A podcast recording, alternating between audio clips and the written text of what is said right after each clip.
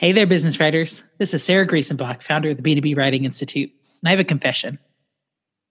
When I first started writing B2B content, I was a writer monkey, and I was thrilled about it.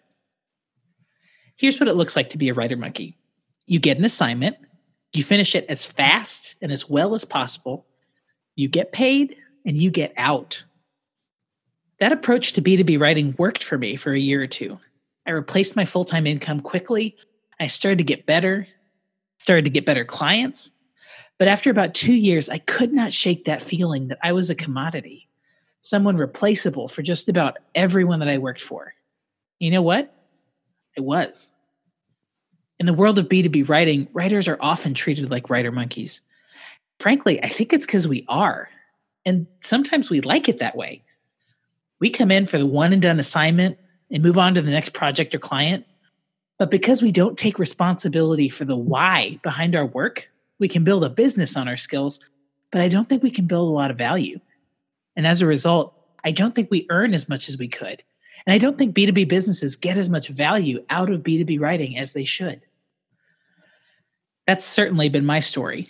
Climbing the ranks in B2B writing for the past seven years, I had to follow my instincts for what would serve me best.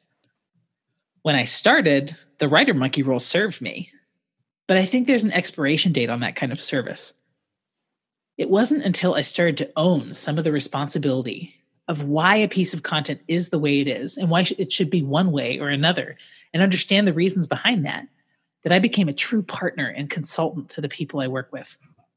And that's been far more satisfying financially, professionally, emotionally, in every way I have fewer, better clients. They affirm my knowledge and skills more frequently, and we have better relationships. And I am far, far more connected to and proud of the work I do today than I was even capable of when I first got started. And I want that for the next generation of B2B writers. And that brings me to B2B Craftworks. In the first season of this podcast, we got to talk with some of the most cutting edge thinkers in the B2B writing space, practitioners who are currently working as B2B writers if you listen to those episodes, you walked away with a lot of great tips for how to do this thing called B2B writing. But for season two, we're going to get a little messier.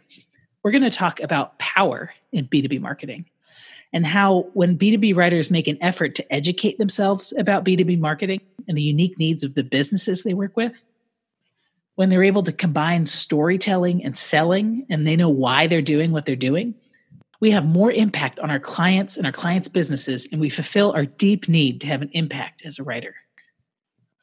So, welcome to season two of B2B Craftworks. We're making a new show about B2B writing, and we're exploring how to take charge of your contribution in the marketing ecosystem, to treat writing like an executive position so that you can own your influence as a writer and create more value for the marketers and companies you serve.